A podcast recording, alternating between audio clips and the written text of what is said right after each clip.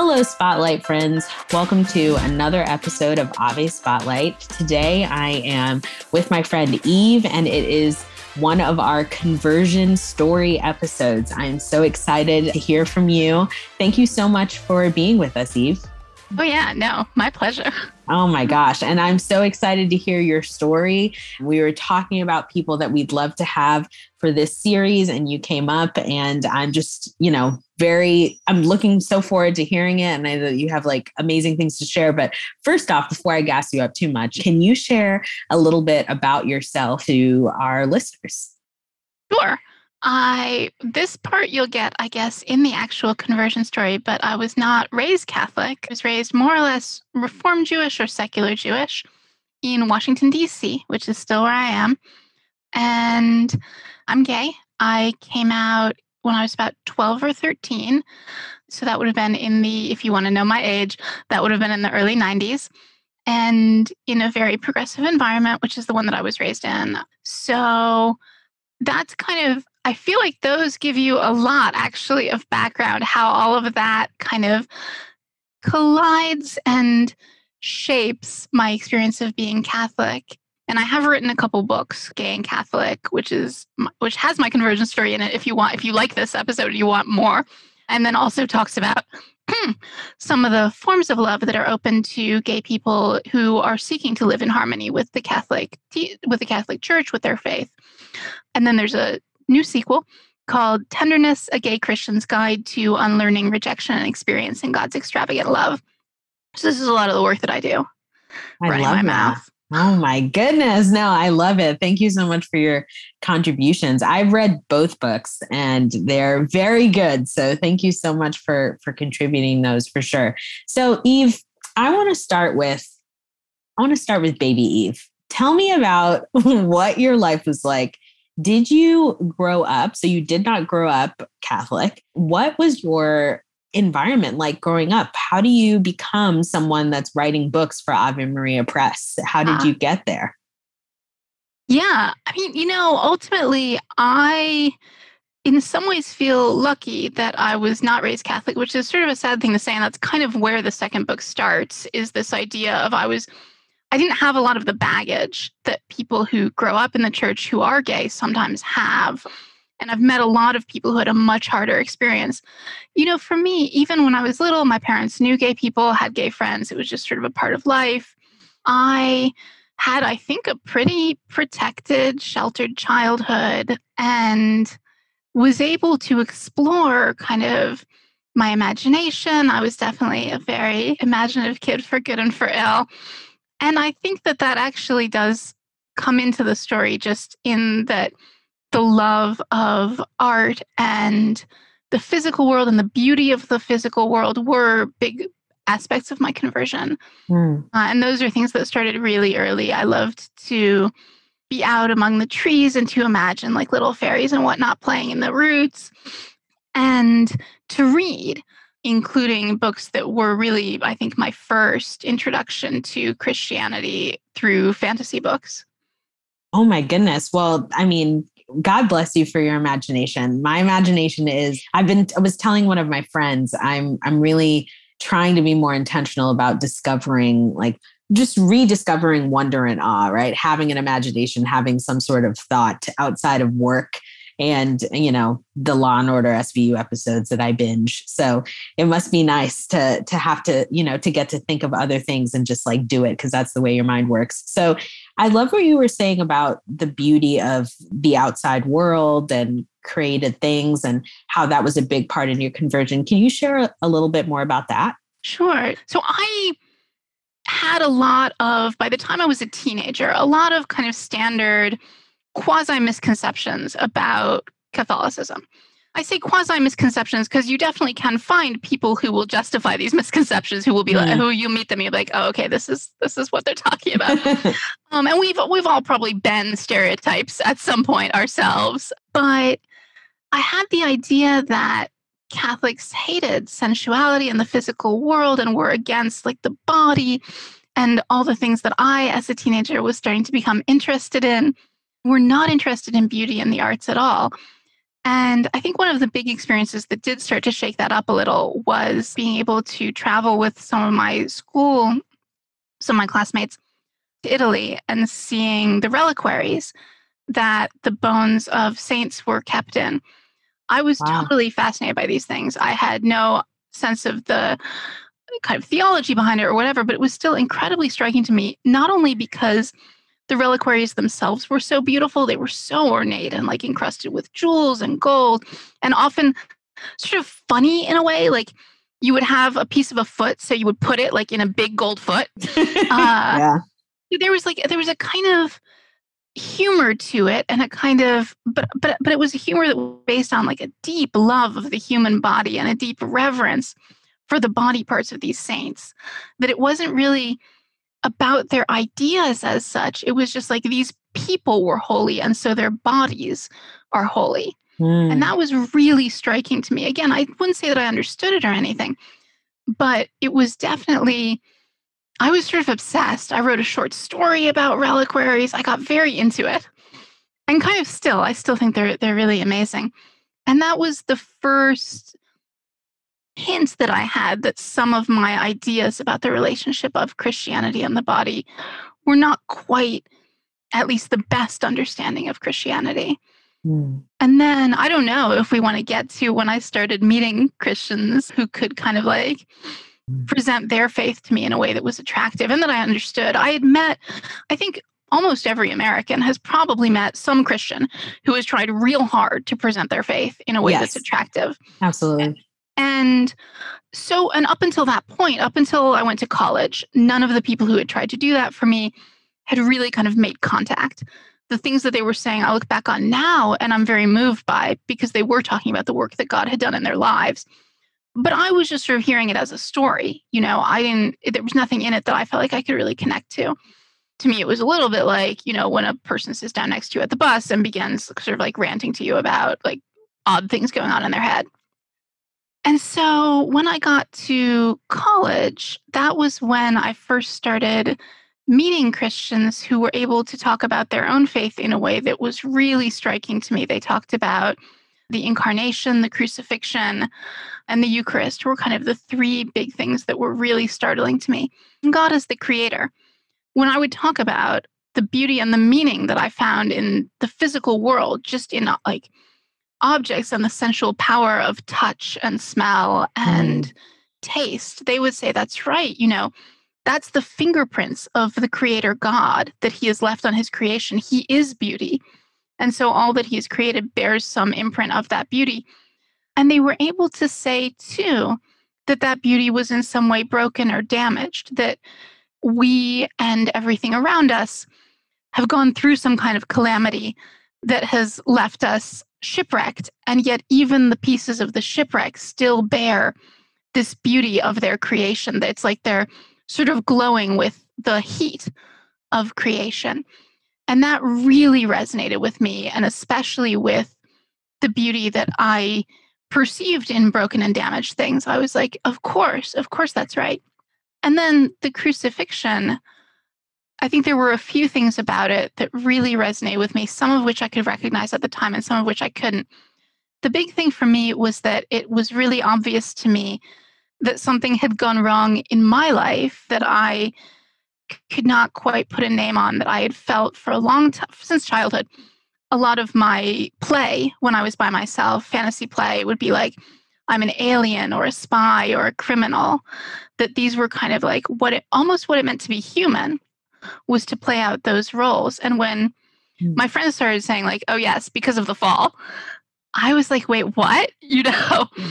I thought this is just sort of like fantasy plus me being kind of a weirdo and they were and they were able to say no i think there's an insight in that but with the crucifixion when they began talking about why and how all that happened they really emphasized i think that that you can't by your own effort overcome the kind of undertow that pulls you to do bad things you can't fully make up for the things that you do you can try to make amends and you have a responsibility to do that but you actually can't kind of repair the harm that you leave in the world, the wreckage that you contribute to.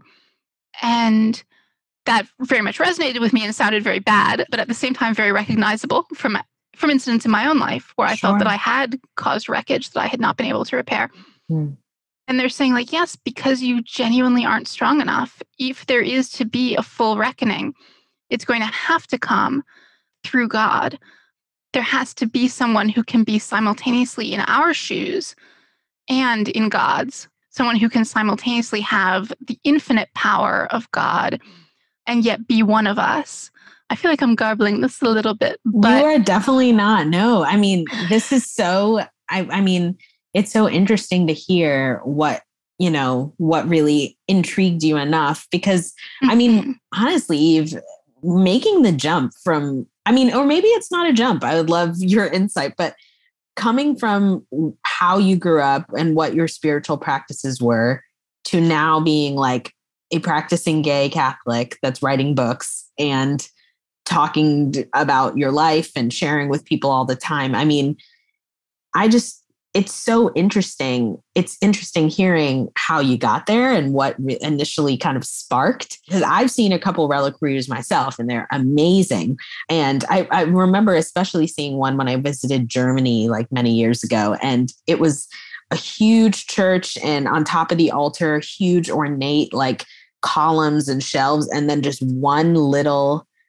like small relic like gold mm. reliquary but the mm-hmm. whole shelves and columns were just built for the little tiny baby which ended up being like a fingernail of the saint or mm-hmm. something mm-hmm. and i was mm-hmm. like wow this is the coolest thing i've ever seen so i yeah so i totally get you i'm just i'm i'm curious like how once you kind of recognized all those things were interesting to you mm. and you were able to say you know wow like god's suffering is redemptive i can't really do anything to kind of you know make up for those things but mm-hmm. i can live my life in such a way where like i'm not an alien outside of this world right. i'm somebody that belongs in this world as i am like how how did you get to the point where you were like oh my gosh okay well now i'm going to give my life to god in this way i mean how did your family react was there much of a reaction at all, or was it kind of like, well, we saw this one coming? Eve, you've been hanging out with a lot of Catholic people.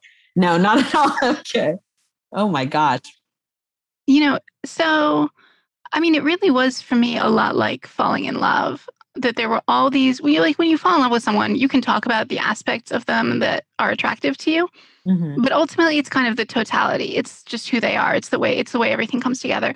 So I can talk about like these were the particular theological things that drew me. Also, the particular people that I knew who were Catholics were really fascinating to me. And then I went to Mass and I was like, oh, I really like how much of the Hebrew Bible is in this, that this actually feels sort of resonant with my like very limited Jewish education in that way. Didn't feel like a discontinuity really. It felt like, it, in many ways, it felt like a deepening of a lot of things that I already was and believed and loved. Mm you know, it really was more of a kind of like romantic swoon, you know, that I was just really into this and wanted to be as deep into it as possible. And specifically, really longed for the Eucharist. There was something like very hardcore and kind of metal about the idea of physically receiving, consuming the body and blood of God. Like that struck me as so intense and such an incredibly intense recognition of the power of our bodies and the meaning of our bodies to God. But I really had a lot of questions, especially about the sexual ethic of the church. I was gay. I felt like this would probably be fairly relevant to me. And I got a series of answers from my friends and from a priest that ranged from like beautiful but unpersuasive to really bad. Mm. And so I had reached this point where it was kind of a crossroads. And ultimately, I just kind of took the leap, the leap of faith of I can trust the church in this area, even though I don't understand. And I don't know that I could make the case for doing that to someone who didn't. I think there's lots of reasons people do not trust the Catholic Church today, you know, incredibly understandable reasons. And all I can kind of say is that I really did see the ways in which the church could be a, genuinely a mother and teacher in spite of the imperfections of the people within the church. Mm. And so, yeah, then I told my parents I was in catechism class. And oh. I mean, they were, you know, they were genuinely very supportive. They didn't mm. understand it. But uh, like my dad has driven me to church a whole bunch. so they, I think, really, you know, tried hard to kind of accept that they made that this is where I'm at, this is what I'm doing, and either it'll blow up in my face or I'll find some way to make it work. And I sort of did both. You're like, it's sort of, but it's working out. Wow. Well, that's God's grace that you are here and that your parents received it in the way that they did. That's like so beautiful. And I am so grateful that you were able to share. You know, I, I think it's like those intimate parts of ourselves where God really sparks that kind of interest and that pursuit, you know, that initial pursuit because he'll never launch himself, you know, in himself like into our lives, but he'll like, you know, be there for us at all times, kind of waiting for us like a gentleman. And so it's like, it's amazing hearing people's small things, you know. I mean, I remember for me, like when I was in high school, just hearing other kids that were, you know, having fun and playing like PlayStation together and then going to mass and then like you know and then like going to get frozen yogurt like that was a little spark for me of like oh well i think like the thing that was so attractive to me at that time which i know the lord knows was just how balanced it seemed that you could mm. actually be christian and still have a life because i thought uh-huh. that all christians were just like dead from being born so you know and then to come to mm-hmm. find out that you can actually live and like exist and enjoy company of others and participate in things that are ha- or joyful and yogurt and being outside and like music you know? Um, and so that's so amazing how god speaks to each one of us. I'm curious what would you tell your younger self? Like if you could speak to yourself now and be like you know it was it's worth it dude. Um, or like hey man you might need to give a little you might not want to hang out with those friends. I, I know for me that's what i'd say to myself. So what would you want to tell younger you? Yeah i think i'm trying to think of what i would want to say that i might actually listen to because some of the very obvious things i think i would just reject and be, like, be like, i realize no. that you're future me but i don't care. But i think one thing is just you really have discovered something beautiful and true and you are not ever so far going to really doubt that in a serious way. The thing that you found is real, but you really need to listen to other people who are not there. You absolutely need to hear what people are telling you when they talk about the reasons that they don't have faith or that they lost their faith. They also know something that is real. And if you disregard those experiences, you're going to end up hurting them and other people that you encounter. I think that's really the biggest thing. I wish I, like, I, I'm incredibly grateful that I haven't really struggled with doubt. I've like done all kinds of sin and bad stuff and been away from the church for a while, but away from the Eucharist. But I always kind of trusted that God was basically right where I left him. And so that's been a huge gift, but it did make me close minded and unable to hear like the reality of other people's lives and other people's experiences with Catholics and with what it meant to them to be Catholic uh, or mm. to encounter Catholics. Mm. And I just wish I had taken that a lot more seriously. Mm, wow, that's a really insightful note. I I was just speaking with someone the other day, and I think this might be the first time that I curse on this podcast, but I was just telling someone the other day, like when I was younger, and for parents that are listening, I'm going to curse in like five seconds.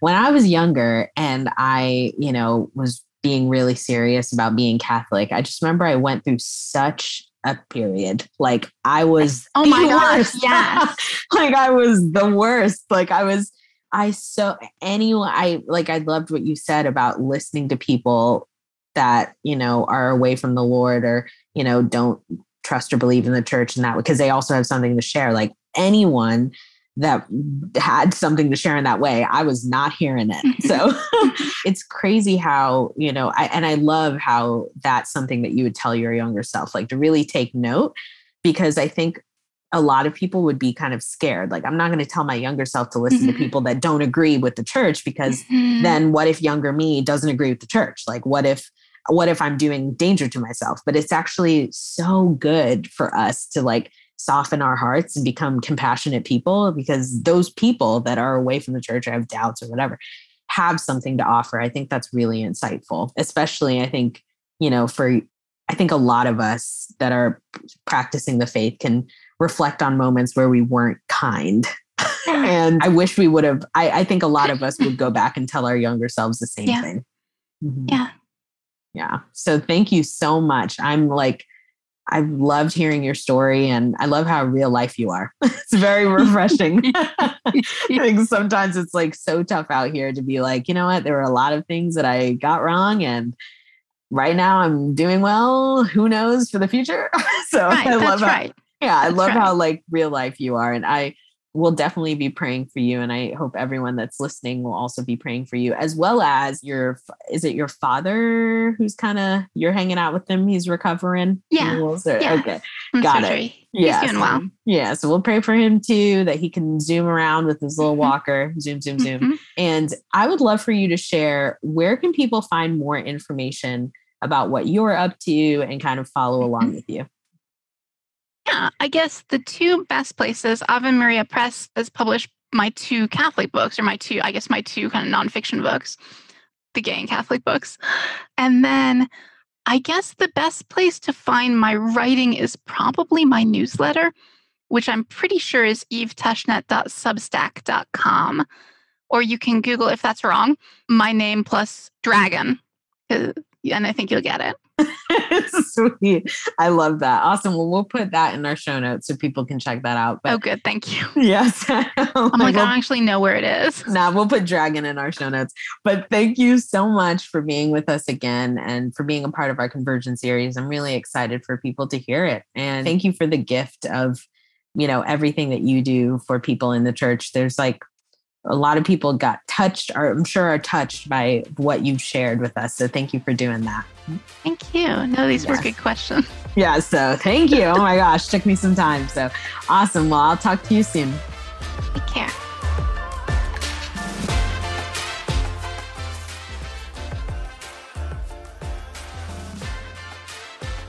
Thank you guys for listening, and thank you so much to Eve for being our guest. I hope that this conversion series episodes have been inspiring you guys. They've very much been inspiring me, and it's been an honor to interview these amazing guests. I'm really looking forward to talking to you guys next week. Please pray for me. I'll be praying for you. God bless.